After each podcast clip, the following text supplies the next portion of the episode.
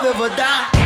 Negócio bom assim ninguém nunca viu. Tá tudo pronto aqui, é só me pegar a solução. Meu consagrado e minha consagrada se preparem, pois começa agora o Laucast. Fala galera, eu sou Alex Ribeiro e começa agora o podcast dos liberais antilibertários. Bom, o que é o LAU? Apenas para conceituar os nossos novos ouvintes, porque sim, nosso podcast está crescendo e atingindo novos nichos. Pelas estatísticas, percebo que tem gente dos Estados Unidos e até mesmo de Portugal nos assistindo. Então, para conceituar esses novos ouvintes, já que estamos tão internacional, o LAU é um grupo de política, economia e filosofia na internet. Então, se você ainda não faz parte do nosso grupo, procura lá no Facebook Liberais Antilibertários e entre para discutir, aprender, se desenvolver, propor discussões também, óbvio, porque o nosso grupo é um grupo liberal, obviamente, porém não fazemos distinções com a ideologia política dos nossos membros. Então lá tem desde social-democrata, socialista, no, no, geral sendo a maioria liberal, né? A, a, fim de expandir mesmo esse nosso alcance, nós criamos esse podcast, fizemos um financiamento coletivo para poder melhorar a qualidade, comprar novos microfones, pensar mesmo a, a, até mensalidade que precisamos pagar para o SoundCloud para poder agregar. Então a gente criou um, um financiamento coletivo no Padrim, onde você pode doar a partir de um real. Inclusive, gostaria de agradecer os nossos padrinhos, nossos colaboradores, Alan Bueno, Gabriel Nunes e Vitor Vanazzi. Muito obrigado por vocês já terem contribuído e nos ajudado, acreditado de verdade nesse podcast. Agradecer também ao Vitor Pereira. O Vitor criou a nova identidade. Então, estreamos hoje nesse episódio com essa arte muito bonita da águia, que é o símbolo do, libera do liberalismo, basicamente matando a cobra, que é o símbolo do libertarianismo. Liberais libertários. Nós dividimos este episódio em cinco blocos. O primeiro bloco falará sobre a Vaza Jato. Pelo amor de Deus, Glyn, divulga tudo que você tem para divulgar porque a gente não aguenta mais essa novela, não acaba nunca ou seja, comentaremos aqui no nosso podcast. Falará também sobre a reforma da Previdência que foi aprovada na CCJ e direcionada para votação no plenário. No nosso segundo bloco, falaremos sobre a política pública, é o nome definido do bloco.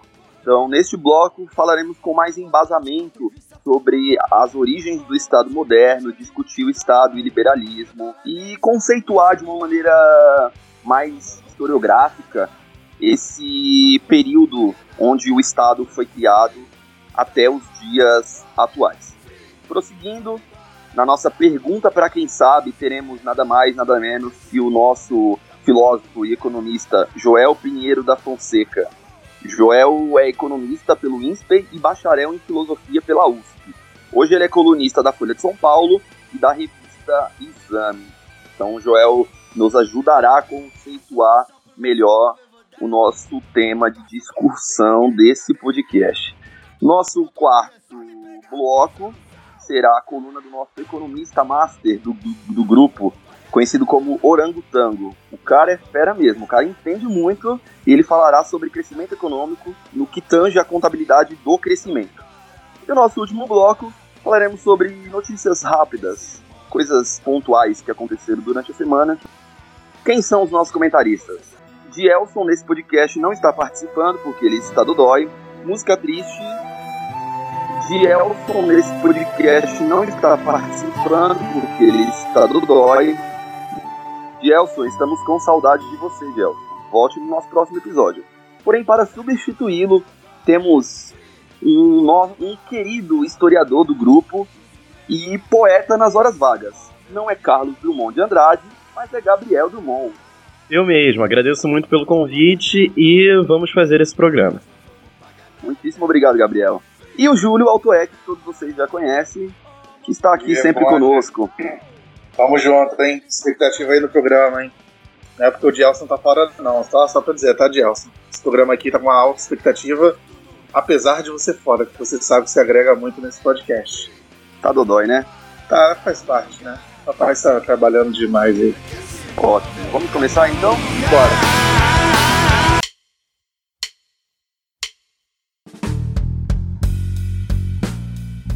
Ei meu paladino, se liga, vai começar o político público.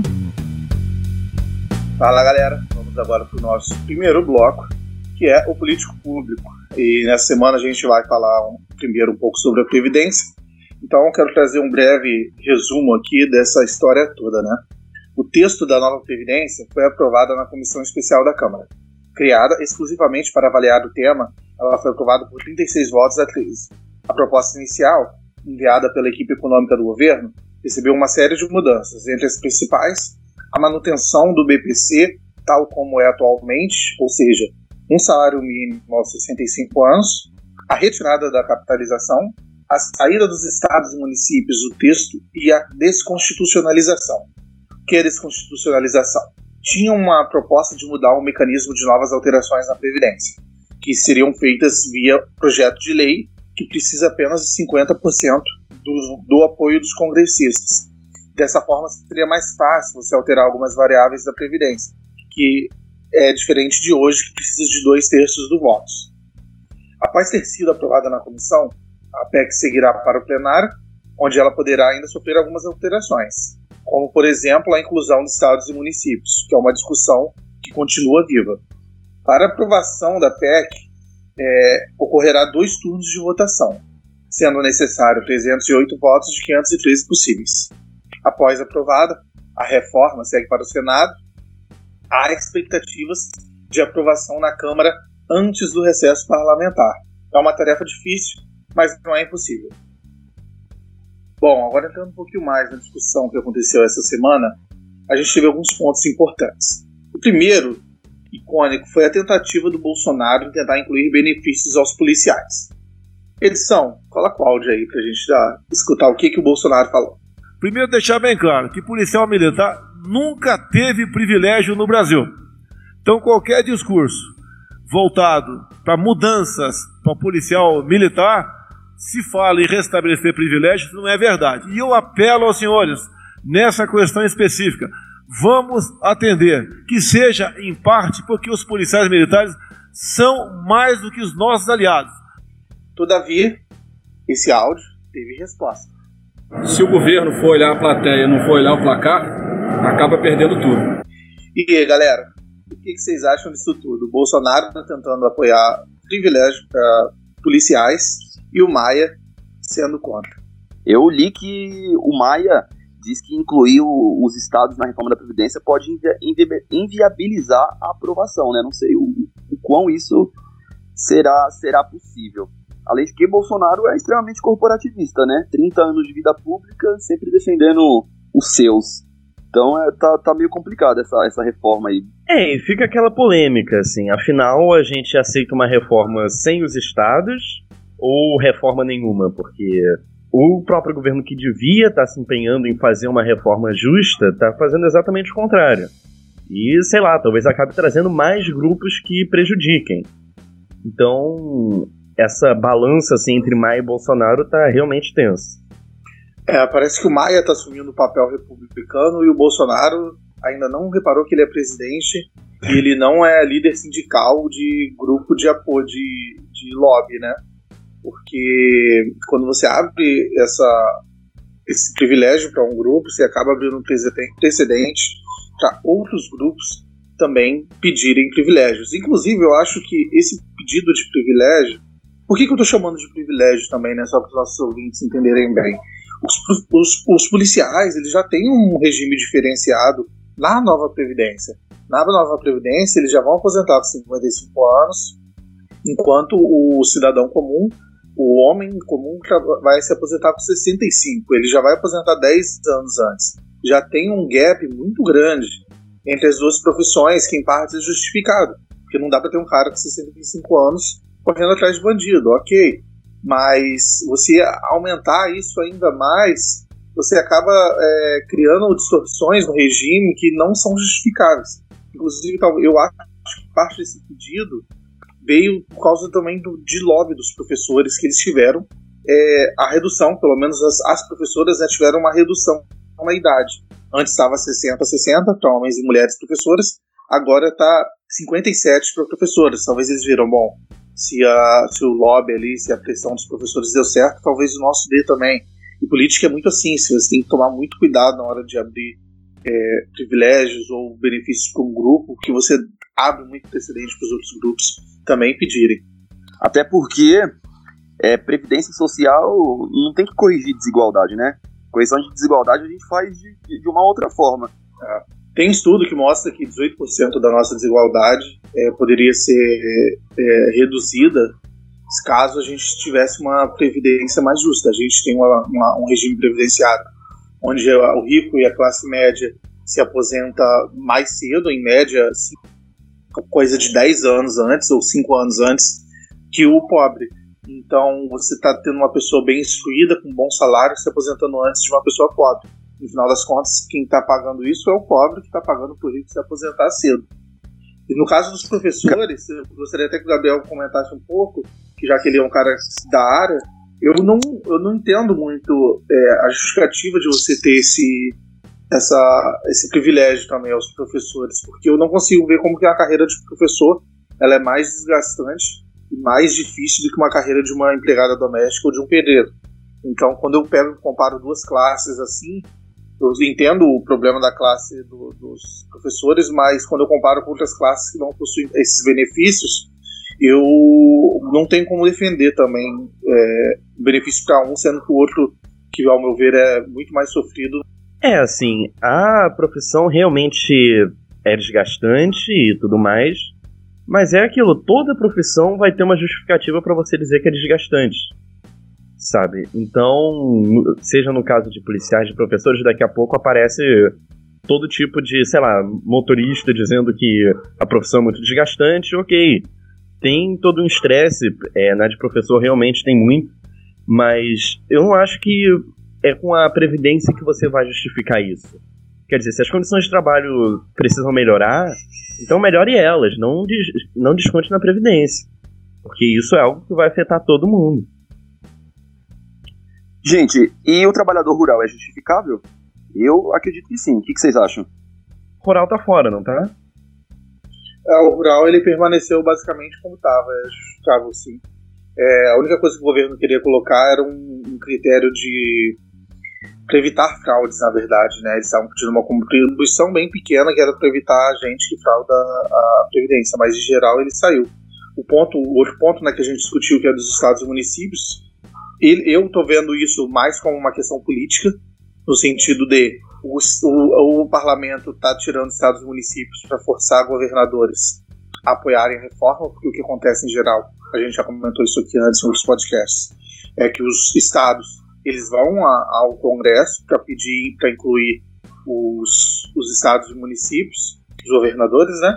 Tem governador, obviamente, que apoia essa entrada, mas eles querem que maior parte apoie porque tem um ônus muito político. Tem uma reforma da Previdência, ela é popular. Toda reforma da Previdência ela é ruim, porque você não consegue fazer uma reforma da Previdência sem piorar as condições dos trabalhadores. Então, quem, quem, quem é contra a reforma da Previdência porque diz que ela acaba é, reduzindo e piorando as condições, digamos assim, de se aposentar, cara, a reforma é exatamente isso, não tem como ser diferente, ela é impopular e tem que ocorrer. Aí o problema é que os governadores, em seus nichos políticos, em seus estados. Eles se colocam como contra a reforma e lá dentro do Congresso eles apoiam e querem a reforma porque eles sabem que essa reforma é importante e vai dar um alívio fiscal nas contas públicas dos estados e municípios. Então isso vai ser discutido em plenário. E em plenário tem mais chance do, da, da, influência dos governadores. Então você deixa mais exposto isso, né? Então se o cara apoia mesmo, ele vai ter que apoiar lá. Eu, eu vejo como uma jogada política. Eu quero que os estados e municípios entrem, por causa que é uma reforma necessária, só que eu entendo também a parte do jogo político ali que eles estão querendo dividir o ônus. Muito bom, meus consagrados, muito bom. Prosseguindo esse bloco, vamos comentar um pouco sobre os vazamentos da Lava Jato, que ainda continuou, né? Da Vaza Jato, pode dizer assim. O Glyn fez uma parceria com a Veja, a Folha e o Reinaldo, se eu não me engano, e a Veja divulgou novas conversas. É bom que isso também tira um pouco do espectro, né? Que a Intercept é de esquerda e basicamente era um panfleto ideológico, então a, gente fica mais tranquilo quando a Veja também divulga é, essas conversas. Então vamos, vamos comentar um pouco sobre isso, porque não acaba nunca isso. Pelo amor de Deus, Glenn, divulga tudo que você tem para divulgar de uma vez. Bom, só fazendo um retrospecto da semana, né? O, o Moro foi à Câmara e lá rolou alguns embates. Como, por exemplo, essa fala do deputado Glauber Braga, do PSOL, o qual ele chamou o juiz Sérgio Moro, ex-juiz Sérgio Moro de ladrão. Vai estar nos livros de história como um juiz, como um juiz que se corrompeu, como um juiz ladrão. É isso que vai estar nos livros de história. Além disso, teve a entrega de troféu de combate à corrupção ao juiz Sérgio Moro. Sérgio Moro, neste momento entrego o troféu da Champions League ao senhor, que equivale é aqui na gravura, eu fiz questão de colocar Sérgio Moro, a maior estrela do combate à corrupção. O que podemos falar sobre ambos os comportamentos é que a nossa qualidade da Câmara é horrível. A gente não tem que aplaudir nenhum dos dois tipos de comportamentos. É um circo que eles fazem dentro do, do Congresso, é um debate muito, muito raso e não tem seriedade alguma. A despeito desses, desse tema né, do, do, da Vaza Jato, tivemos novos vazamentos, principalmente pela Veja. É bom a Veja ter entrado também nessa, nessa na liberação desses, dessas conversas, porque a gente pode, eu pelo menos, fico um pouco mais tranquilo, porque eu estava sentindo um, um quê de narrativa muito grande dentro das matérias da, do Intercept. Isso você acaba é, você acaba colocando um pouco em xeque a, a imparcialidade do, do, do que está sendo divulgado. Não que eu achar, acho que isso seja mentira, mas eu acho que quando tem muito interesse por trás em criar uma narrativa, eu fico um pouco desconfiado. E em partes, isso, pra, pelo menos para mim, foi um pouco comprovado nesses últimos que saíram pela Veja.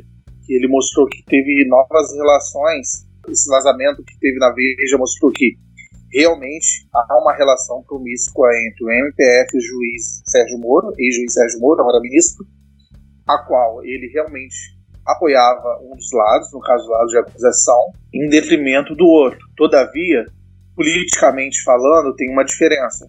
Ele fazia isso com todos os casos, ele não fazia só com o caso do Lula, ou aquele lance de você estar tá querendo acabar com o PT e defendendo os outros. Essa narrativa, pelo menos, que eu achei que foi um pouco do foco do Intercept, ela meio que ela vai por água abaixo. Se realmente tem um problema, que você tem uma promiscuidade ali de Sérgio Moro, e isso pode ser problemático em partes que você pode questionar alguma das decisões, apesar da maioria delas já terem sido reformadas, pelo menos no caso do presidente Lula, já foi julgado em segunda instância, ou seja, se você for pegar para olhar a parte factual e das provas, realmente ali teve uma condenação base com algum fundamento, mesmo ele atuando ajudando uma das partes.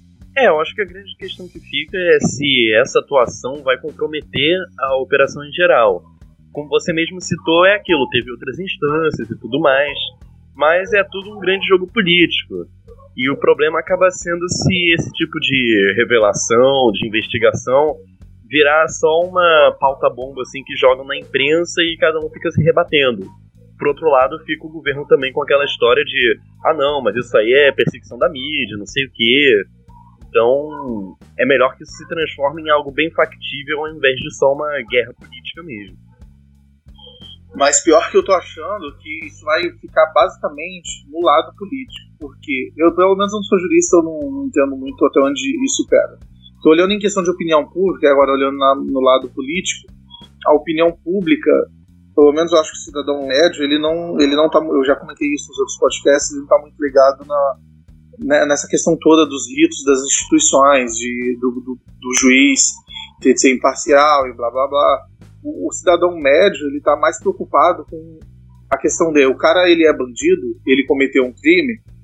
E para o cidadão médio, os fins justificam os meios. Então, se o Sérgio Moro estava ajudando um dos lados porque existia provas concretas que esse lado era corrupto e esse lado estava cometendo algum crime, ele não vai se importar tanto assim. Obviamente, o, cidadão, o outro lado, né, o que apoia o presidente Lula, vai continuar sendo completamente contra o Sérgio Moro ele vai ele vai ter mais armas ainda para achar que Sérgio Moro é todo aquele esquema do um infiltrado da CIA para acabar com o PT.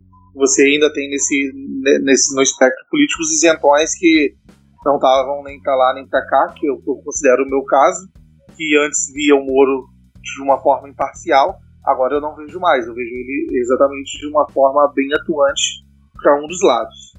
Então, um ponto agora importante para a gente ver nisso é como que fica a relação Bolsonaro-Moura, politicamente falando, nesse caso todo. Vocês acham que a relação do, dos dois desgastou? Como que ficou isso? E sobre as manifestações da direita também, no último dia 30, o que, que vocês o que, que vocês acham? O Moro perdeu um pouco essa credibilidade ou não? É, o Moro, pelo, até pelo que o Júlio falou, tem toda essa coisa de ah não, mas ele é o herói que tá lá dentro, entre os corruptos, para livrar o país disso que tá aí. Então a imagem pública dele talvez não se desgaste tanto, mas eu também não sei até que ponto isso pode durar não. Porque ele agora ficou mais vulnerável, com toda certeza. É, e cada vez vai saindo mais coisas, né? Sobre a relação Bolsonaro-Moro. É, eu acho que, na verdade, isso aproximou um pouco o Bolsonaro do Moro, no sentido político mesmo, porque antes eu via eles um pouco distantes, é, um pouco, eu senti uma independência do Moro com o Bolsonaro, a mesma independência que eu sinto do Guedes com o Bolsonaro. Mas essa dependência do Guedes e Bolsonaro eu ainda sinto no Guedes, ele ainda tem muita independência, porque ele não tem é, nem o rabo preso. O Guedes, se ele, sei lá, cansado do Bolsonaro amanhã, ele chuta o balde e mete o pé do governo. O Moro não, o Moro agora, por estar muito envolvido nessa questão política, ele depende um pouco do Bolsonaro, por ele depender um pouco do Bolsonaro, ele acaba reduzindo, digamos assim, a importância dele no governo, porque no início do governo, basicamente, o Moro era um dos pilares. Ele continua sendo um pilar do governo do Bolsonaro, só que ele tinha uma importância muito maior e ele era indiscutível dentro do, do governo, né? Agora não, agora já tem uma desconfiança e politicamente quem mais se aproveita disso tudo é o Bolsonaro, que ele cresce. Tem uma relação mútua aí. Tanto o Moro depende do Bolsonaro quanto o Bolsonaro depende do Moro. Mas antes, apenas o Bolsonaro dependia do Moro. Politicamente, o Bolsonaro cresce.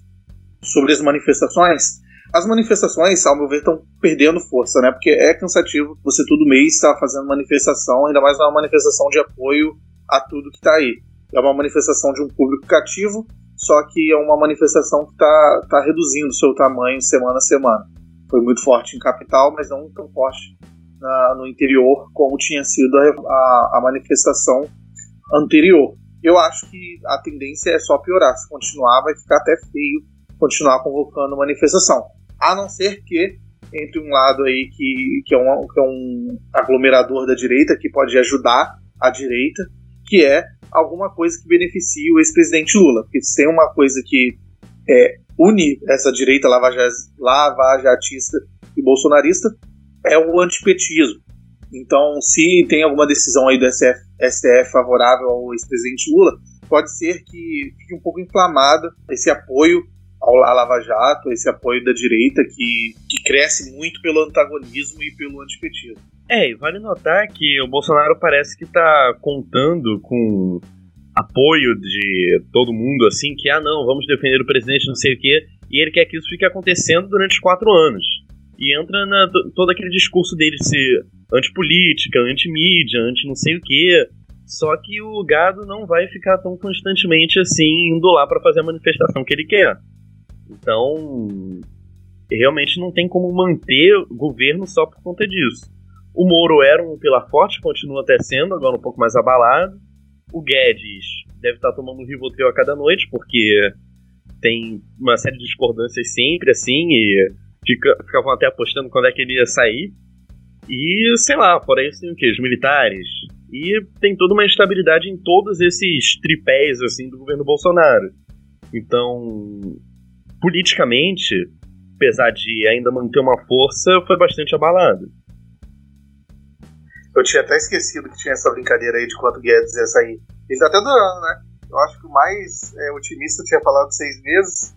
Eu lembro que eu falei que ele ia durar bastante tempo, né? Mas é, tá aguentando é, aí. rolar nessa brincadeira mesmo. É engraçado também que Bolsonaro ele coloca o povo acima das instituições, né?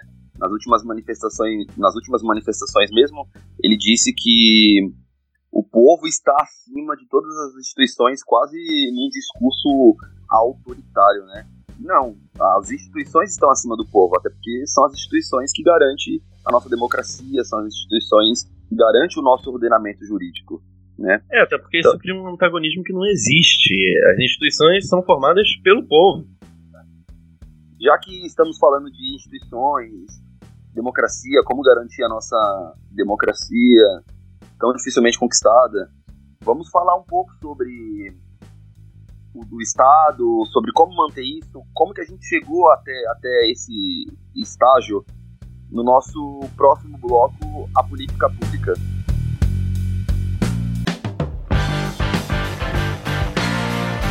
E aí, meu abençoado, já sabe como se formou o Estado.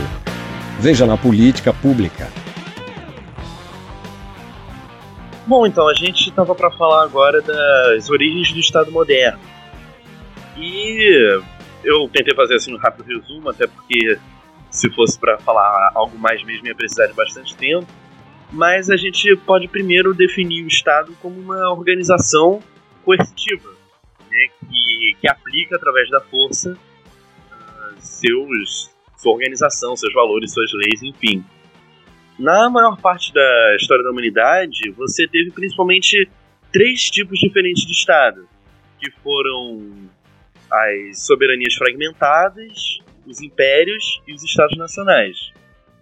As soberanias fragmentadas são, por exemplo, cidades-estado, e os impérios foram, por outro lado, grandes organizações que coordenavam poderes locais.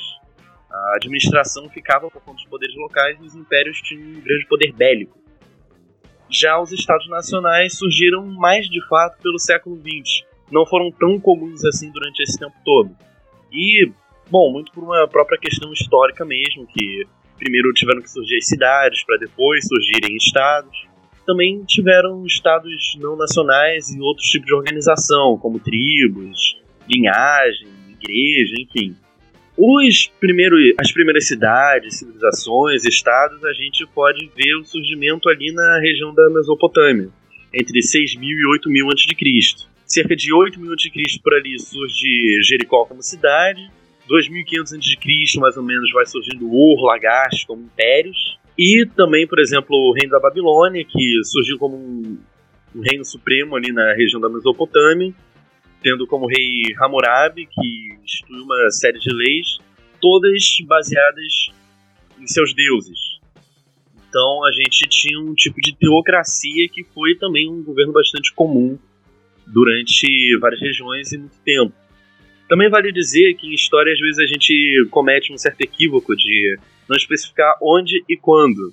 Ainda existem teocracias pelo mundo, principalmente no Oriente Médio. A Arábia Saudita, por exemplo, é uma monarquia absolutista teocrática. Quando a gente estava falando de Estado moderno, a gente vê mais o processo histórico que aconteceu ali pela Europa Ocidental. Então a gente teve ali no século X até o século XV, mais ou menos, o feudalismo, que era um tipo de sistema onde você tinha a igreja, você tinha o rei e tinha os feudos. Os feudos acabavam sendo a principal forma de exercer poder. Era um poder bastante descentralizado. O rei não era exatamente uma instituição política, era um representante, um enviado de Deus que era sempre legitimado por todo um ritual de unção junto à igreja e tudo mais. Houve uma disputa de poder entre a igreja e o rei, até porque a igreja se via como verdadeira herdeira do Império Romano, e havia essa relação do rei com seus vassalos, que eram senhores feudais maiores, e esses próprios tinham, tinham outros que eram submetidos a eles. No século XIII, mais ou menos, é que o Estado vai ganhando esse sentido como a gente conhece hoje, vai se criando um pouco que a gente vai poder chamar de nacionalismo. Alguns diriam que é só realmente pelo século XV, também é válido dizer isso. Nesse período, entre o século XIII e XV, começou a haver uma, uma crise no sistema feudal. E houve então o fortalecimento do poder real. Como os feudos estavam enfraquecidos e por uma série de motivos, muitas guerras, porque durante todo esse tempo o que acabou formando o Estado foram guerras foram, isso foi gerando uma burocratização do, dos reinos, dos sistemas, e a gente foi chegando a algo mais institucional. Mas o Estado moderno, assim como nenhum Estado, foi formado por um tipo de plano que foi feito antes. Foi uma série de acontecimentos mesmo que, de forma pragmática, forçou as coisas a serem mais ou menos como ficaram. Então, durante o século 13, 15, teve essa, esse enfraquecimento do regime feudal. E aí começou a haver uma concentração maior de poder no próprio rei, então dando origem ao absolutismo, que era então o poder totalmente concentrado no rei. O rei era o poder judiciário, legislativo e executivo ao mesmo tempo. Isso foi visto como uma forma de gerar estabilidade social. Até o próprio Hobbes em Leviatã argumenta isso, que é necessário que a população ceda assim essa liberdade que tem para concentrar tudo no rei, que é uma figura que tem mais sabedoria e vai poder apaziguar os conflitos sociais da melhor forma possível. Apesar do absolutismo ter surgido mais para o século XV de fato, tiveram alguns episódios, na verdade tanto antes quanto depois, da tentativa de limitar o poder desse rei. Em 1215 ainda, o João Sem Terra, que era um rei inglês, tentou fazer um confisco de castelos e terras. Você tinha um direito feudal, era um acordo entre o rei e os seus vassalos, que eram senhores feudais, enfim. E isso gerou uma certa revolta. Né? Como assim, o rei tá querendo confiscar castelo, terra assim da gente sem. E aí ele teve que assinar a Magna Carta em 1215, que instituiu um conselho de barões para fiscalizar o rei. E isso depois, de certa forma, foi se desenvolvendo em outros sistemas, como o próprio parlamento, que era uma forma de fiscalizar o rei também, ainda que de forma muito diferente. Mas a nobreza e a burguesia também passaram a ter forma de escapar um pouco desse poder real através das comunas, que eram organizações para fiscalizar mais esse poder real e depois foram conseguindo uma autonomia maior. Depois, bom, teve todo esse processo no fim da Idade Média, foi entrando no pré-capitalismo, e aí você passou a ter o desenvolvimento do Estado tanto pela coerção quanto pelo capital. Então, dependendo da concentração de capital, como ele se distribuía, você ia criando cidades maiores ou várias cidades menores. Em tempos de paz era mais fácil, claro, por conta das redes comerciais e tudo mais. E a coerção era exercida basicamente por meio de, de mercenários. Os senhores feudais tinham seus mercenários e, quando era tempo de guerra, o rei precisava fazer acordo com eles para convocar esses mercenários e exércitos privados. E isso foi mudando com o surgimento do Estado moderno onde você tinha um rei absolutista que unificou o exército e unificou todo o resto também, é, medidas de peso, impostos, moeda e tudo mais. Apesar de ser um Estado absolutista, já era um Estado moderno. Teve várias tentativas, na verdade foi todo esse processo de limitar o poder do absolutismo, porque antes, é interessante isso, você queria um Estado mais forte, exatamente para poder gerar essa, essa paz social. Depois você foi precisando limitar o poder desse Estado tão absolutista que surgia.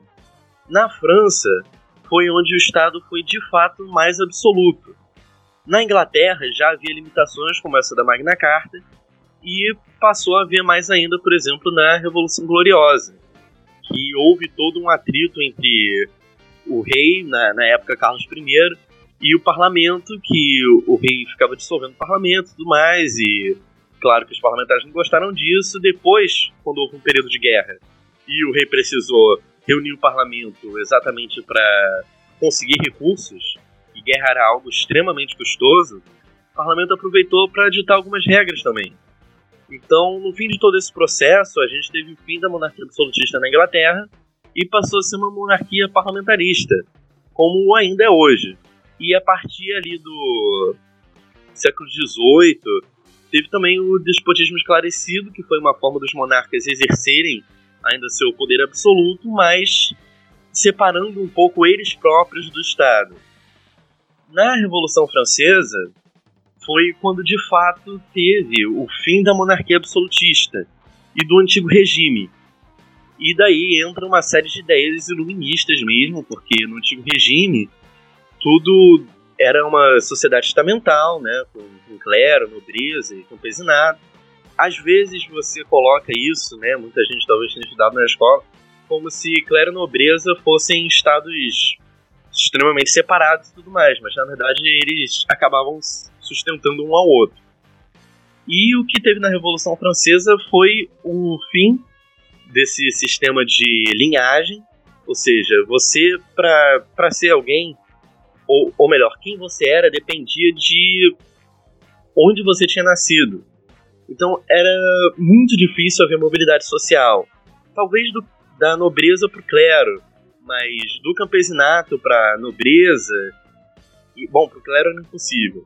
Para nobreza, às vezes até era possível, você podia comprar um título de nobre e tal, mas nada que funcionasse assim muito bem. É tipo como se você saísse da Baixada Fluminense e fosse pra Barra, sabe? As pessoas não iam acreditar muito em você. Então você teve a meritocracia como uma bandeira importante da Revolução Francesa, porque pela primeira vez você podia, de fato, através do seu próprio mérito e realizações, ascender socialmente, que foi extremamente revolucionário, e a Revolução Francesa também consolidava algumas coisas que o próprio Locke estava falando um pouco antes disso, que era o Império da Lei, que acabou sendo um pilar muito forte do que viriam ser depois as democracias liberais, que não sendo absolutista, o rei deveria se submeter às leis escritas.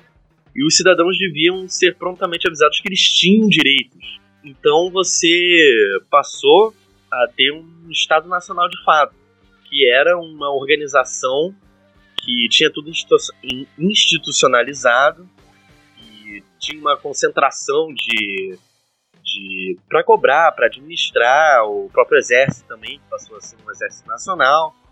Então isso passou a tirar essa, essa coisa da linhagem, do rei e tudo mais, e dos estamentos, para fazer uma sociedade como buscavam mais justa e igualitária, onde você podia ser quem você fosse através de seu mérito e tivesse uma administração direta e não mais aquilo de um, um grande poder que controlava poderes locais como feudos e milícias, digamos assim, para algo realmente que fizesse parte de uma estrutura de um Estado nacional.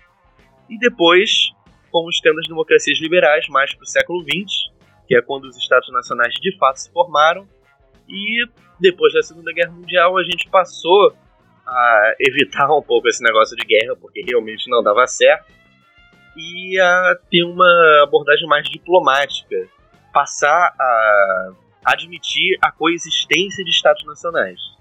Podemos resumir mais ou menos dessa forma. Muito bom, que aula de história perfeita, hein? Eu aqui quietinho só aprendendo. É, lembrando, né, que o Gabriel ele também é administrador de uma página no Facebook, a maior comunista do, do liberalismo é o Adam Smith, que é uma página que vai muito de acordo também do que o Laos propõe, que é um pouco de desmistificar essa ideia é, errada, ao meu ver, que o pessoal tem sobre o liberalismo, sobre o que o liberalismo defende. Muita gente critica o liberalismo sem entender, na real, o que, que os autores liberais, o que, que a literatura liberal propunha. E na página, o Gabriel ele posta diversos trechos de autores liberais que vão de acordo é, com o que muita gente da esquerda defende hoje. Então, o, o ideário liberal ele não segue essa máxima de ah, a gente tem que reduzir o Estado, a gente tem que reduzir o imposto, o Estado é muito grande. O ideário liberal ele, ele se atém muito mais em como tem que ser o desenho desse Estado, onde ele deve atuar, quais são os seus limites, é, em que esferas ele deve ficar é, nem sempre um Estado pode considerar que ele tem que, digamos, reduzir o seu tamanho. Se um Estado ele achar que para garantir as liberdades individuais, para garantir os direitos, os mínimos direitos do indivíduo, ele tem que talvez aumentar impostos, ele vai fazer isso, ele não, não, não, não tem que seguir essa lógica é, dogmática de sempre reduzir o tamanho do Estado. Então, então a página do Gabriel, nesse sentido, ele, ela é muito importante para sair um pouco desse debate simplista que muitas vezes alguns institutos, né, principalmente libertário, capitalista, que conceituando aqui eu considero praticamente a mesma coisa, eles tentam trazer o Estado como algo inerentemente ruim.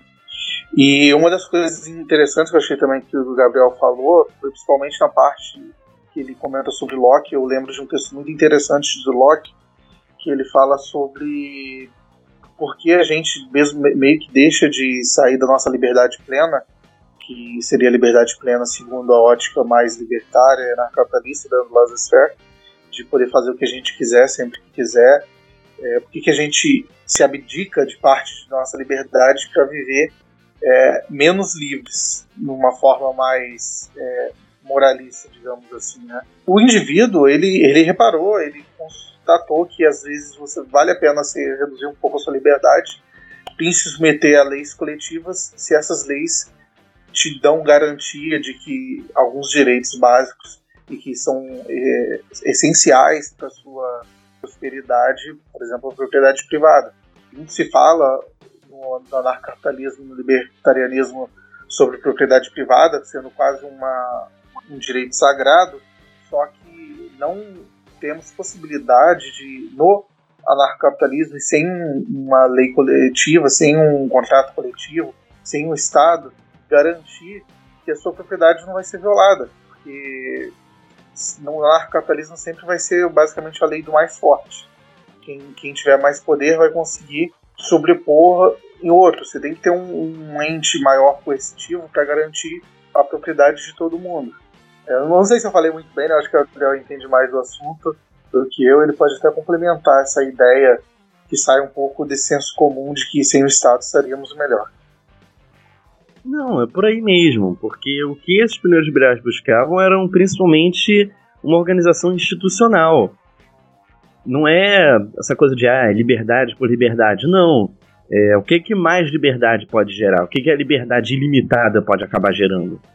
Porque o Locke mesmo, ele falava isso, que a gente tinha um estado de natureza, onde as pessoas tinham seus direitos naturais garantidos, a vida, a propriedade e tudo mais, só que elas não tinham como firmar esses direitos, como garanti-los.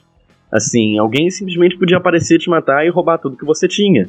É mais ou menos o mesmo argumento que o Adam Smith usa em Ricas das Nações, dizendo: olha, para você acumular capital, para você ter acesso à sua riqueza, você precisa da mão da justiça para garantir aquilo, porque você sozinho não vai conseguir isso. Então, dá um pouco dessa sua liberdade a uma instituição que consiga garantir aqueles direitos através da lei, não tem nada de antiliberal nisso, muito pelo contrário. Para mim, mais antiliberal é exatamente você militar pelo fim do Estado, porque sem um Estado, sem uma instituição garantidora de, de contratos, garantidora de direitos básicos, a gente não vai ter a garantia da propriedade privada, a gente não vai ter a garantia nem a nossa liberdade individual.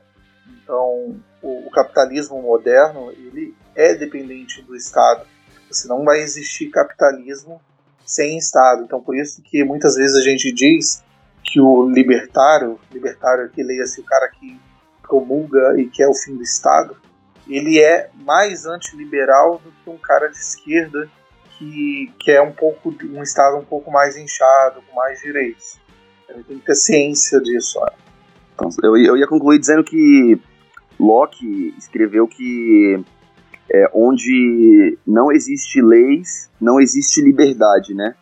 Então, uhum. a, a, a, liberdade nunca é plena. A gente sempre nasce condicionado a algum lugar, a gente nasce condicionado a algum país. Então, obviamente, a gente tenta maximizar essa liberdade ao máximo. Porém, sem a, a existência do Estado, nós definitivamente não, não teríamos essa liberdade maximizada num contexto é, literalmente geral. aquilo. É, você quer ser livre? Pode ir pro meio da floresta, mas aí o que, que você vai ter? Exatamente. É. Eles esquecem as falhas que o mercado naturalmente tem, né? Ah, isso aí é dogmatismo mesmo. É. Bom, muito bom. Mas vamos, vamos continuar e complementar com nosso querido Joel, que é economista e filósofo. Vamos discutir um pouco com ele algumas dúvidas para fundamentar melhor a nossa discussão. Nada melhor que um filósofo aí para complementar essa discussão que vai bem pro lado filosófico. Exatamente. Vim aqui lembrar que agora ouvirão um especialista sobre o assunto. Pergunte para quem sabe. Joel, muito obrigado por estar aqui conosco, participando desse podcast. É uma honra ter seu nome é, grande na discussão política, econômica e filosófica que o Brasil se encontra. Então a gente tem algumas perguntas para fazer para você. Vamos lá. Primeira pergunta. Muito se debate sobre estado mínimo ou máximo. Afinal, tradicionalmente, qual o tamanho e escopo de um estado dito liberal? E qual é a diferença entre a, a proposta liberal e a proposta libertária anarcocapitalista? É difícil falar assim a priori, né? Qual o tamanho ideal do Estado, que o Estado deveria fazer. Sendo que, primeiro, não existe uma resposta absoluta para isso, porque existem diferentes preferências que talvez possam levar a diferentes respostas também. Nem, talvez nem todas as sociedades vão querer ter o mesmo tipo de Estado, né? Vão talvez querer ter uh, tamanhos diferentes e, e, e, mesmo diferentes tipos de sociedades liberais que valorizam a liberdade individual podem ter, ter visões diferentes, tá? Mas, numa visão liberal de maneira geral, o Estado serve para servir aos indivíduos que compõem a sociedade e para garantir para eles um espaço, tão grande quanto seja possível, de busca da sua própria felicidade e dos seus desejos. Né? Então, esse é, isso é que o, o, o, liberal ele procura justamente isso. Na medida do possível, dentro também de outros valores, não é que esse seja o único, mas dentro de outros, procura maximizar a liberdade individual. Tá? Isso pode ser feito, às vezes, com menos Estado, se o Estado está se mostrando um entrave para a liberdade individual, muitas vezes ele é, outras vezes com mais, se o Estado é necessário para garantir ou para expandir uma liberdade individual. Por exemplo, defendendo o direito de propriedade, que seria muito mais precário no mundo sem Estado. Esse é um exemplo muito básico, mas existem muitos outros. Podemos até pensar numa distribuição de renda, porque a pessoa, para exercer sua liberdade, precisa ter acesso ao mínimo, enfim, uma série de outras considerações. Já o libertário ou anarcocapitalista, não. Ele acredita que certas coisas são dados da natureza, como a, a propriedade privada que ele tem das coisas, e o objetivo dele é minimizar ao máximo o Estado. Na prática, isso acaba quando você tira esse poder centralizado do Estado, o que você acaba beneficiando é o poder dos grandes proprietários, daqueles que têm mais poder em suas mãos. Uh, de uma forma ou de outra, muitas vezes o anarcocapitalismo também está ligado a uma visão dos ricos e do, ou dos grandes empresários ou dos grandes proprietários como justamente aqueles que merecem, aqueles que, que deveriam ter o poder de decisão totalmente irrestrito, porque eles são realmente os, os, quem, quem, os valiosos da sociedade. Muitas vezes as coisas estão caminham junto, nem sempre, mas muitas vezes, que é o, o, o resultado mais previsível, né? Mas então, o liberal quer aumentar a liberdade individual, o anarcocapitalista quer reduzir o Estado ao máximo possível totalmente, mas ele acredita também que a ordem de propriedade privada que ele considera melhor vai ser justamente a que vai vigorar no mundo sem o uso da coerção para fazê-la valer. Pergunta número 2, Joel. Como você define cidadania em um Estado moderno? Você pode definir cidadania sobre uma ótica liberal-democrata? Cidadania é você ser cidadão de uma dada sociedade, né? você ter os direitos que os, os membros formadores daquela sociedade têm. Poder tomar decisões acerca dos rumos da política daquela sociedade, ter direito a desfrutar da vida como qualquer outro qualquer outra pessoa dali. Em geral, isso implica também você ter uma série, uma certa, idealmente, né, implicaria em você ter também uma certa responsabilidade para aquela sociedade. Né? Você se interessa por ela, você busca, de alguma maneira, contribuir com ela também. Cidadania, no fundo, eu vejo isso, no, o, o conjunto de direitos e responsabilidades que a gente tem enquanto membros de uma certa sociedade. Pergunta número 3. Como você classificaria os governos brasileiros pós-redemocratização? Quais foram os destaques positivos e negativos? Olha, desde a redemocratização, e especificamente desde a nova Constituição, acho que a gente pode traçar algumas características, primeiro, do, do que foi feito ali na Constituição. Uma Constituição que, vinda de um período de autoritarismo e de ditadura, quis garantir, assim, de forma muito forte os direitos civis, políticos das pessoas. Então, a questão da, da, das eleições, estender o voto realmente a todos, você ter garantias contra o eh, garantias que hoje em dia a gente está vendo que podem se revelar até excessivas, né? Mas garantias contra um processo movido pelo Estado, mas justamente estavam saindo de uma situação no qual o Estado podia te vitimar de maneiras muito graves. Então, talvez uh, foram para o outro lado, assim, vamos garantir ao máximo os direitos de defesa uh, de um réu para contra o, o, Ministério Público ou contra o Estado de maneira geral, né? também é uma Constituição que visou garantir muitos direitos sociais, que tem uma preocupação central com a distribuição de renda no país.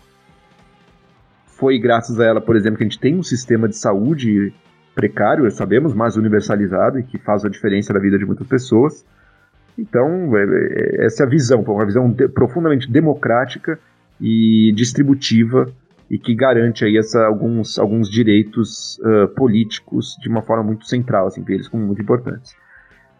De forma muito breve, eu destacaria o, quais os destaques desse período. O governo Fernando Henrique, começando no Itamar, sem dúvida, com o Plano Real, mas consolidando no governo Fernando Henrique, você tem o controle do grande fantasma da inflação. Ali você teve um ganho claro, você botou ordem na casa, ordem econômica na casa, tá? com controle da inflação, com, com câmbio flutuante no final das contas, com superávites primários, tá? com o Banco Central trabalhando aí com metas de inflação. Então você tem, você, ele deu esse pano de fundo, essa infraestrutura necessária para o desenvolvimento econômico, não tem a menor dúvida. Tá? E eu, eu destacaria também o primeiro governo Lula foi um momento em que você teve um foco na política social visando a base da pirâmide, que foi importante também e que trouxe ganhos também e, e, conseguiu continuar, na verdade, a melhora da qualidade de vida da população já vinha do FHC, mas continuou né, no governo Lula. E acho que foi importante isso, mantendo inicialmente, pelo menos mantendo as conquistas que o Fernando Henrique tinha tido. Era o momento do Brasil dar o próximo passo, né? Depois do Lula, qual seria o próximo? Qual seria o próximo desafio? Educação, desenvolvimento sustentável? Havia muitas perguntas, né? Muitas possibilidades. Infelizmente não foi o que aconteceu. A gente acabou adotando um modo reativo em que apenas se olhava para trás entre dois legados em disputa muito violenta um com o outro.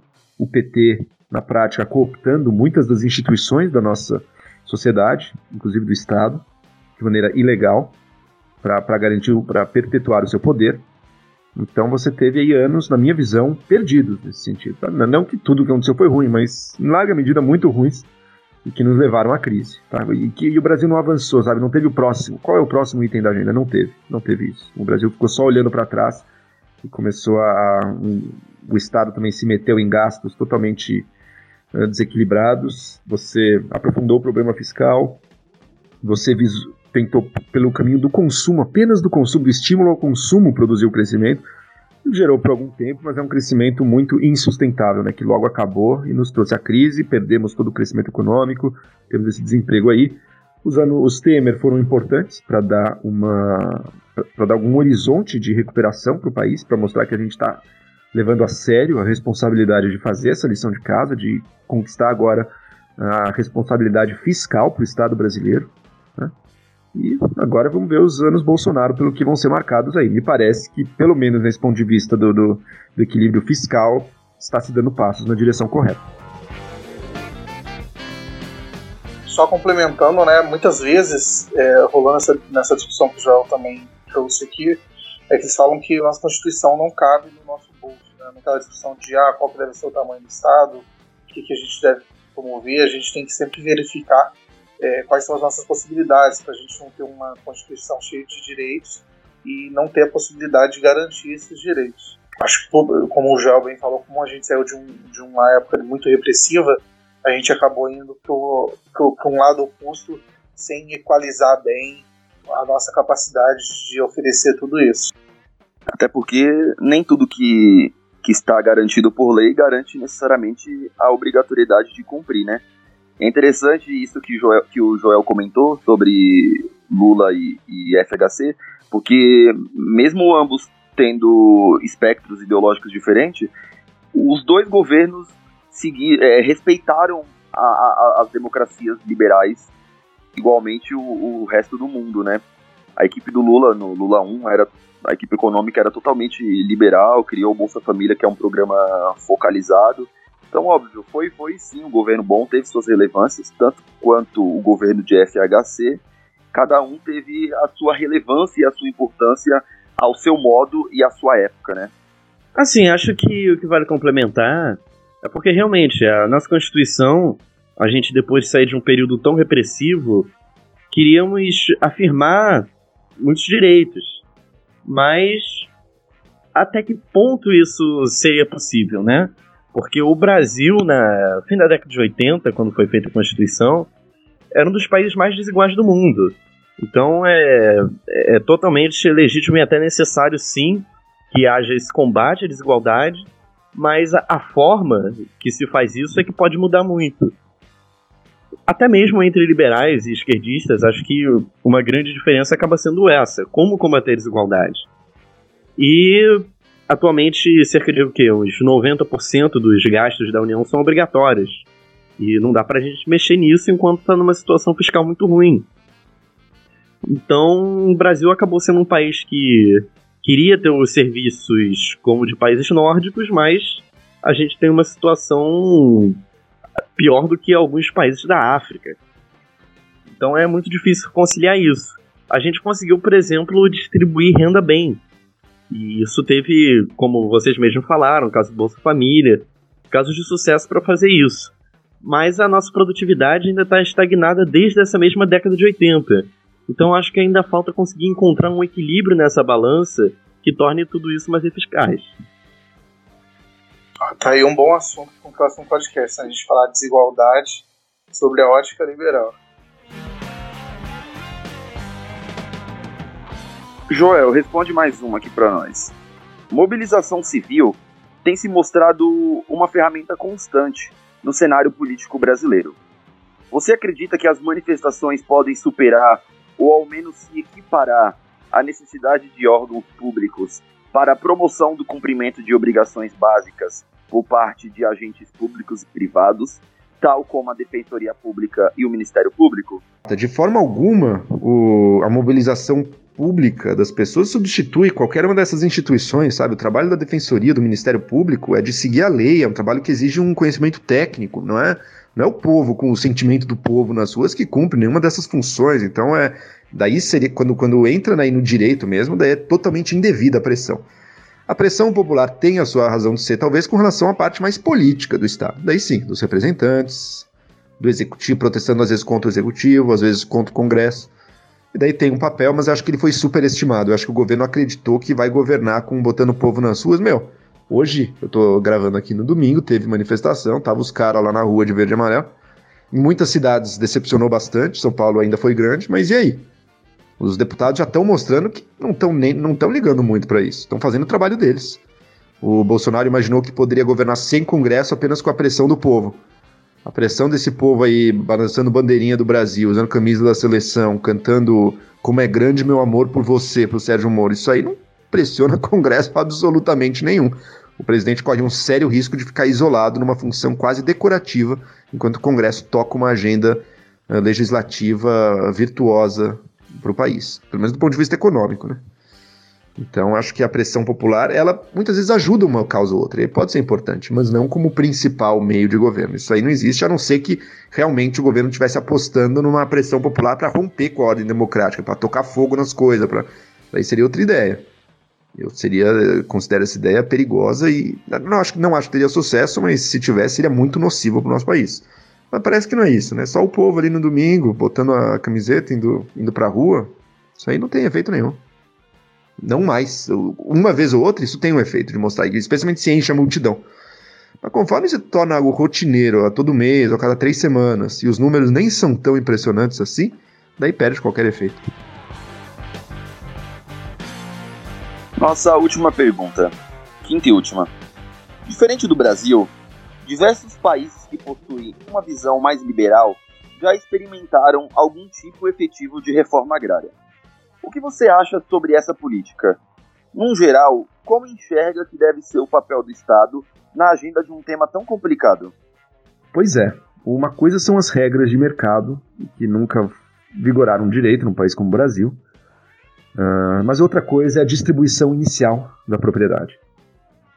Você pode ter aplicar regras de mercado tanto para uma sociedade que parte mais ou menos de uma condição meio igualitária ou pegar uma sociedade de uma condição totalmente desigual e começar a aplicar regras de, regras de mercado. Você vai ver pessoas aí com condições brutalmente diferentes, né?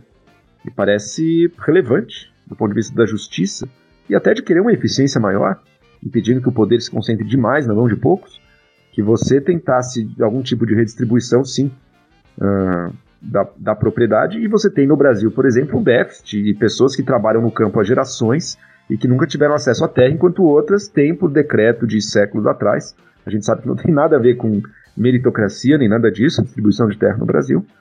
Então, era uma bandeira muito relevante. Continua sendo, mas perdeu muito do seu peso. Né? Perdeu muito do seu peso porque a população brasileira se urbanizou. Houve uma intensa migração do campo para a cidade. Tá?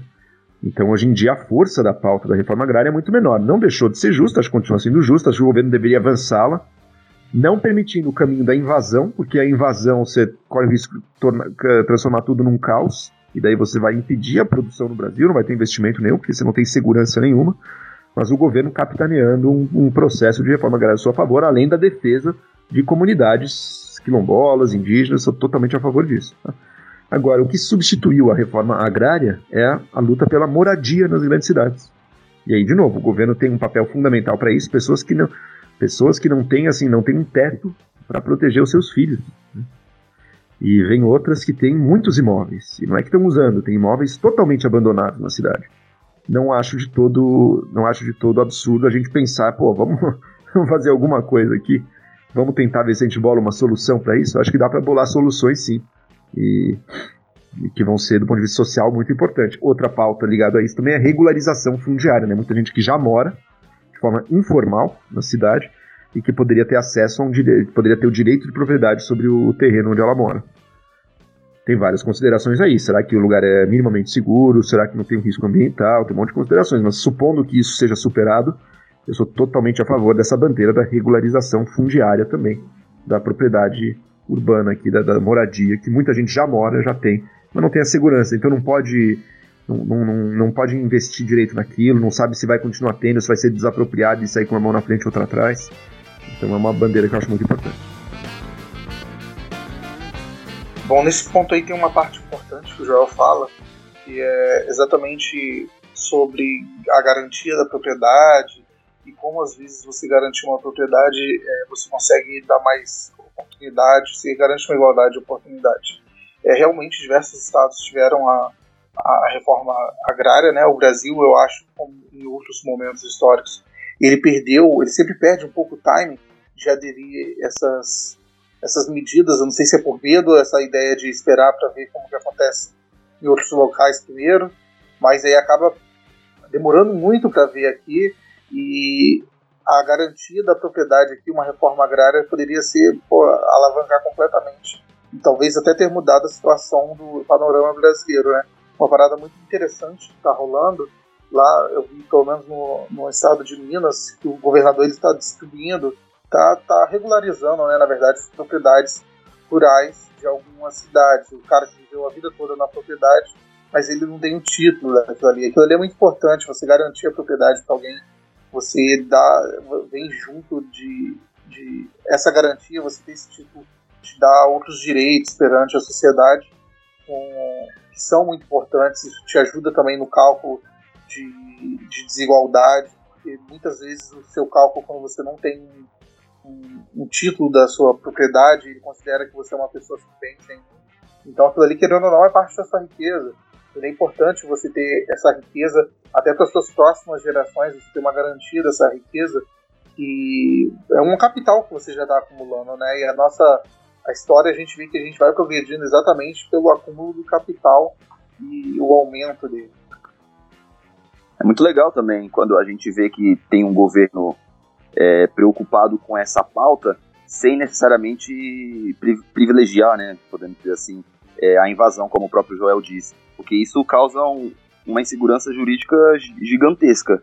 Porém, a gente sabe que a formação da propriedade privada, num contexto geral, é, produziu muitas desigualdades, né? Por, por, invasões, guerras. Então, é legal quando, quando o governo também privilegia é, essa pauta no combate à, à desigualdade, né? É, e é aquilo também. Outro grande comunista aí, né, que era o Roberto Campos, era alguém que falava muito nessa questão de reforma agrária também, falou algumas vezes. E pré-ditadura isso até estava em pauta mais assim no Congresso. Só que aí, como eu falei, é aquilo, os meios, né? O que que muda? Como é que você ia fazer uma reforma agrária? É, dívida pública, título do tesouro, como é que vai ser? A gente não chegou muito no consenso. E eu acho que talvez tenhamos perdido o timing, porque isso é uma pauta que deveria ter sido feita no século XIX, no máximo XX. Assim como, sei lá, saneamento básico. Tem algumas pautas no Brasil que estão extremamente atrasadas. E talvez seja muito mais difícil tentar recuperar isso tudo depois. Muito bom. Joel, muitíssimo obrigado por ter participado conosco, por ter dado sua experiência. Enfim, muito obrigado mesmo por ter aberto um espaço na sua agenda e poder tirar dúvidas sobre formação do Estado e tudo mais.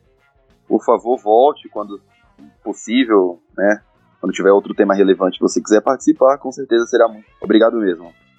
Bom, agora vamos para o nosso quarto bloco com o nosso querido orangotango, nosso macaquinho do grupo, que entende. Não vou falar como ninguém, porque é muito, muita modéstia, né? Mas o cara é sensacional quando o assunto é economia. Então, o nosso orangotango, o nome dele é Alex da Mata, mas ele é conhecido como orangotango, vai falar sobre crescimento econômico no que tange a contabilidade do crescimento. Então, por favor, macaquinho, dê a graça o seu conhecimento sobre economia.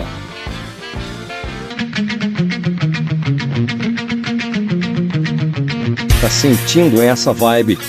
Não se percam na floresta e prestem atenção na voz do orangotango.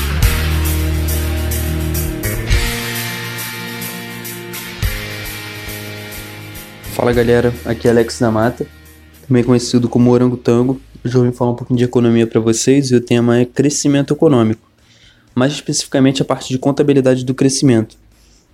Seria bacana a gente começar definindo o que é crescimento. Crescimento, nesse caso, é o crescimento da capacidade de oferta de um país, capacidade de produzir bens e serviços. Em geral, a gente mede o crescimento pelo crescimento do PIB, que representa a soma das rendas que um país produz. Se essa renda real desconta o nível de preço, se ela está aumentando, diz-se que o país está crescendo e vice-versa. Se a gente olhar para o mundo, a gente percebe que tem muita disparidade de, de níveis de renda. Um cidadão da, comum da Noruega, por exemplo, ele tem uma vida, um padrão de vida muito melhor do que um cidadão comum do Níger. A grande diferença entre a Noruega e o Níger, que explica essa, essa disparidade tão evidente, é porque a Noruega ela teve um crescimento econômico sustentado ao longo de muitos anos. Então, hoje, a, disponibilidade de renda por cidadão é muito alta. Não é o que acontece no Níger. O Brasil, nessa situação, se a gente. No, no, panorama do mundo aí, a gente é um país de renda média baixa. Nosso nível de renda é um terço, um quarto dos países ricos, então, especialmente no nosso caso, olhar um pouco para o que a gente sabe sobre crescimento é bacana, é recomendável. Vamos tentar pensar no que, que deve explicar crescimento. Por que, que um país passa a produzir mais do que antes? Antes de chegar no país, vamos tentar no nível da firma. Vamos pensar numa empresa. O que, que uma empresa precisa para produzir mais? Ela precisa, vamos pensar numa coisa assim básica, contratar mais gente. Se ela aumenta a quantidade de gente empregada, ela produz mais e aumenta a produção. Ou investir, ela compra máquinas melhores, expande as suas instalações e etc ou ela pode aumentar o nível de eficiência, que seria usar a mesma mão de obra, com o mesmo nível educacional, com as mesmas máquinas, etc., para produzir mais. Ela combina esses insumos de forma mais eficiente para produzir mais. Para o nível do país é parecido, até porque a produção de um país é a soma da produção de várias firmas diferentes que estão nele, né? O que a gente chama de contabilidade do crescimento é uma técnica desenvolvida pelo economista Robert Solow, que consiste basicamente nisso. Você pega o PIB, coloca ele numa função de produção, nesse caso tipo Cobb Douglas, para você poder dizer quanto veio da, do acúmulo de capital, quanto veio do aumento da força de trabalho e o quanto é residual. A parte residual do crescimento é a parte que não consegue ser explicada com o capital nem com o trabalho. Ou seja, é a parte que diz respeito à eficiência, ao crescimento da produção por insumo. Você tem a mesma pessoa com a mesma máquina produzindo mais essa parte do crescimento foi que deu mais trabalho para explicar. Que não vai ser o ponto que a gente vai abordar hoje, mas tem muito a ver com tecnologia, com instituições e etc. Nesse trabalho do Solo, que ele ganhou o Nobel, ele descobriu que a maior parte do crescimento da economia americana, do crescimento do PIB per capita da economia americana, vinha justamente dessa parte residual. Ou seja, É, a gente não vai falar dela hoje, mas é a parte mais importante do crescimento. Uma das conclusões do modelo do solo, que não é trivial, é que o crescimento puxado pelo acúmulo de capital ele é limitado. Por quê? Porque o acúmulo de capital tem retorno decrescente de escala. Se você dobra o estoque de capital do país e mantém todo o resto igual, você não dobra a produção. Isso quer dizer que, como esse capital se deprecia, ele, ele estraga, as máquinas que você usa elas têm uma vida útil, na medida em que você vai acumulando capital em relação ao seu PIB, você precisa de uma, uma quantidade de renda cada vez maior para pagar só a depreciação. Ou seja, vai desacelerando ao longo do tempo o acúmulo de capital físico. Isso explica como países muito pobres, que sempre pouparam e investiram muito pouco, a partir do momento que eles passam a investir a taxas normais, eles tendem a crescer bastante. Por quê? Porque o capital que eles já têm é muito pequeno, então a depreciação desse capital é, ela representa um pedaço muito pequeno da renda. Então esse investimento ele paga essa depreciação e sobra muito para adicionar novo capital, resultando num acúmulo de capital físico muito grande nesses primeiros momentos. Também é o caso de países que serão destruídos da guerra capital que eles tinham foi bombardeado e etc. Então, num primeiro momento, eles conseguem crescer bastante. É o caso de Alemanha Japão pós-guerra. Isso explica também como alguns milagres de crescimento não eram tão, tão milagrosos assim. A gente for olhar a União Soviética, também no pós-guerra, década de 50, 60, a gente vai encontrar uma taxa de crescimento do PIB muito alta. Só que se você aplicar as técnicas de contabilidade que eu estou dizendo aqui, você vai encontrar que todo esse crescimento, ou quase todo, podia ser explicado pelos fatores, pela mobilização dos fatores. Pós-guerra, a União Soviética aumentou a participação da mão de obra, eh, colocou muita gente no mercado de trabalho que estava em situação de subsistência, as mulheres na força de trabalho. Eles melhoraram muito o nível educacional, aumentando o estoque de capital humano por trabalhador, e eles também tiveram uma taxa de investimento que foi aumentando ao longo dos, dos anos, até o colapso. Então, eles conseguiram um crescimento acelerado durante um tempo, mobilizando fatores. Só que, como eu disse aqui, esse crescimento ele não é sustentado. Então, muito antes do colapso soviético ficar evidente, quem se propusesse a decompor o crescimento deles com as técnicas de contabilidade mais básicas já poderia ter algum pressentimento de que ele não seria, não se manteria naquela velocidade. Exemplos menos extremos são do leste asiático, como China, Coreia, Japão, todos esses países têm ou tiveram uma taxa de crescimento do PIB muito alta. Só que se você ah, fizer a mesma coisa, vendo a evolução do capital físico, taxa de poupança você consegue perceber que a parte residual do crescimento, apesar de não ser nula, como no caso soviético, não é milagrosa. Você tem na Europa Ocidental casos muito mais difíceis de explicar do que crescimentos no leste asiático, como por exemplo Espanha, Irlanda, Áustria. No caso asiático, a taxa de poupança sempre foi muito alta, a evolução do capital físico sempre foi muito alta, a educação está entre as melhores do mundo e a força de trabalho se expandiu bruscamente. O crescimento da produtividade dos fatores foi ok. Não foi um desastre como é o brasileiro há 30 anos, mas também não foi nada milagroso. Então, o recado de hoje é o seguinte: sempre que vocês quiserem estudar algum caso de crescimento econômico de algum país ou região, não fiquem muito presos ao crescimento do PIB nem ao crescimento do PIB per capita.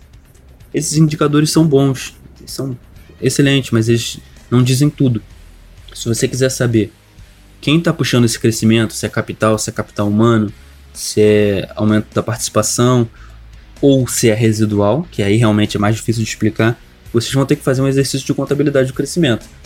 Aí sim você consegue ter uma ideia mais ampla é, tentar entender realmente qual é o crescimento do produto por insumo para poder ter um diagnóstico mais preciso. Então, por hoje é isso, galera. Valeu!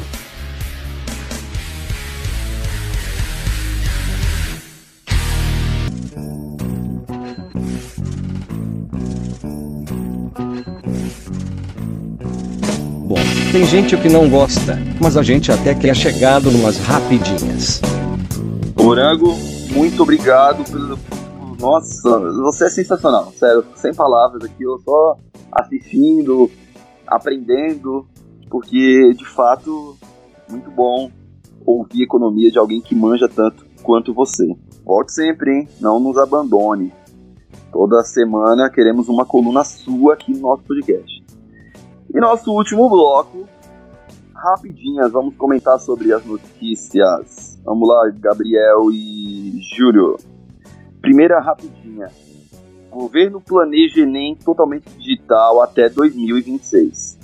Então, eu vi essa notícia é, online e eu vi muita histeria nisso e eu sinceramente eu não entendi. Às vezes eu tenho a impressão de que muita gente é contra o governo só por ser do contra. Eu entendo que existem algumas barreiras, eu entendo que nem todas as escolas possuem muita estrutura, só que eu penso, como que uma, algum aluno que está para entrar na faculdade não vai saber mexer no computador, por exemplo, ou como é uma meta até 2026, eu acho que é completamente factível a gente conseguir atingir essa meta até lá. Eu acho que vai ser fácil, eu acho que não vai ter que ter investimento. Pelo contrário, acho que vai ter que ter muito investimento. Mas essas barreiras, elas podem ser superadas e é até importante a gente ter um norte é, otimista, um norte que a gente é, tem um desafio a chegar, né, uma meta importante, que para chegar nessa meta a gente vai ter que melhorar a nossa infraestrutura e vai ter que superar essas barreiras. Então, mas de forma geral, eu acho a ideia muito interessante. Você aumenta a acessibilidade, você facilita o processo, você reduz custo. É, eu acho a ideia no geral muito boa. É, a ideia não é ruim não. Eu só sou cético em relação à, à viabilidade de fazer isso, em como fazer. Porque é toda uma estrutura que é necessária, né? E acho que quando se fala de Enem, a gente pode ter outras prioridades, assim, assuntos talvez mais urgentes. Mas a ideia é boa, depende muito de como realmente acontecer, porque pode ter muitos entraves. Ótimo, vamos lá para nossa segunda rapidinha. Presidente reclamou de quem critica crianças em atuação profissional. Agora, quando tá fumando um paralelepípedo de crack, ninguém fala nada, tá ok? Esse negócio aí de criança que não trabalha é tudo vagabundo, coisa de comunista, tá ok? Vagabundo. É, mas brincadeiras à parte, cara, eu acho que o Bolsonaro tem um problema muito forte de comunicação. Eu, vendo mais ou menos depois da explicação dele, eu entendi o que ele quis falar só porque ele é aquele cara que cresceu no interior, né? Provavelmente trabalhou com o pai, com a mãe. Muita gente trabalha com o pai com a mãe, trabalha na fazendinha, trabalha no, na, na, no, no, mercado do pai. Eu mesmo já trabalhei muito com meu pai, na roça, lá dos avós, trabalhei também já na, na, na, loja do meu tio.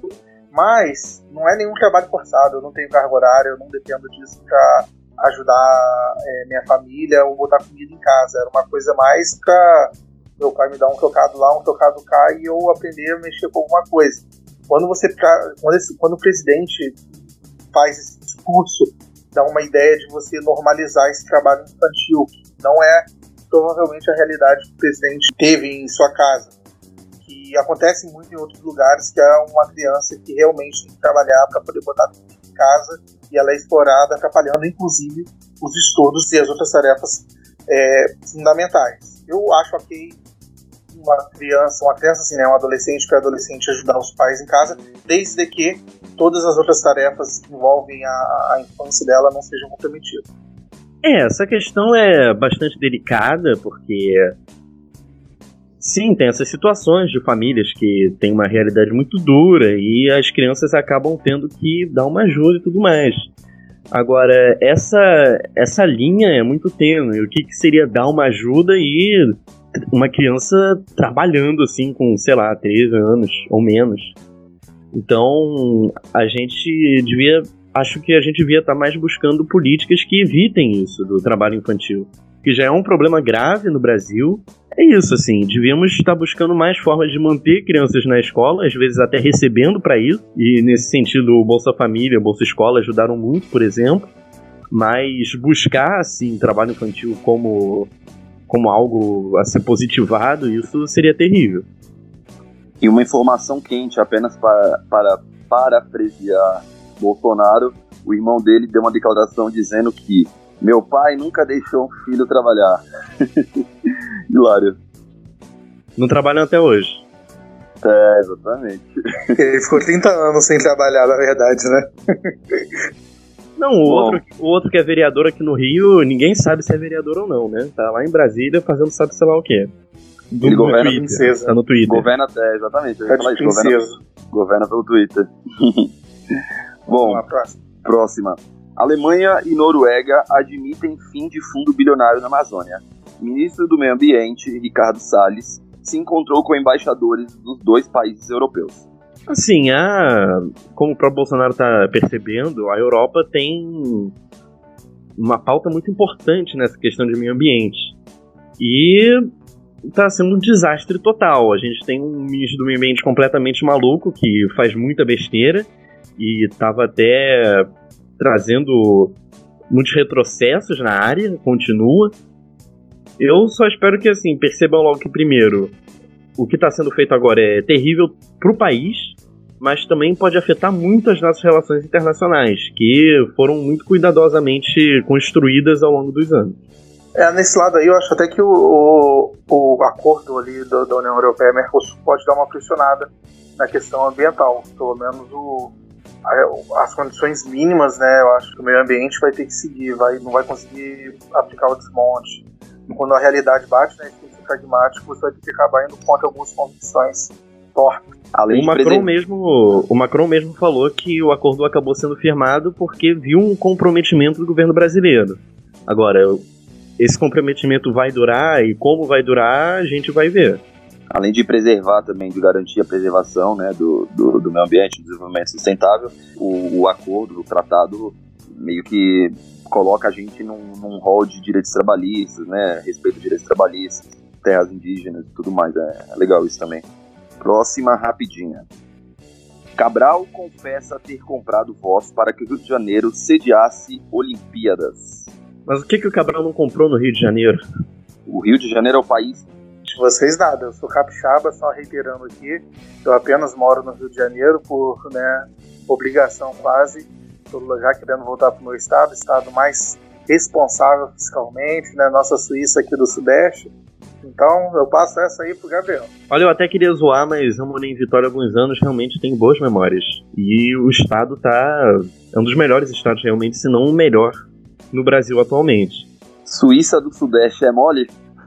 Suíça do Sudeste, olha a prepotência do cara. Pois é. Se lida com fatos. Não, mas é, Rio de Janeiro tá, tá lastimável, infelizmente. Bom, e nossa última rapidinha. Preso em investigação de candidaturas laranja, assessor do ministro do Turismo seguirá no cargo. Um absurdo.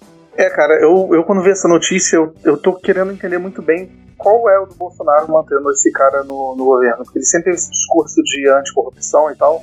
Desde o início do governo já tinha fortes indícios que esse cara tá com um problema quanto à, à corrupção.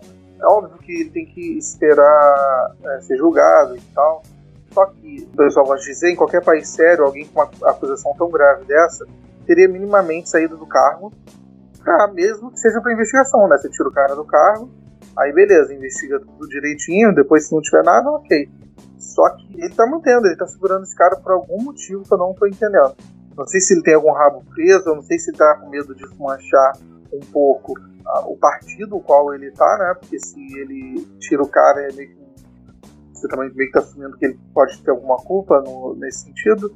E eu vou acompanhar isso aí, porque parece que tem algo muito estranho aí que pode feder aí mais pra frente. Tá muito estranho essa, essa insistência do Bolsonaro em manter um, um ministro do turismo, né? Nem é um ministério muito importante, se a gente olhar assim.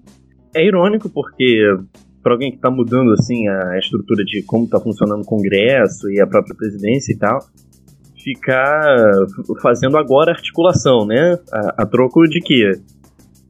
Como o Júlio falou, manter um ministério desse assim pra nada não é pra nada.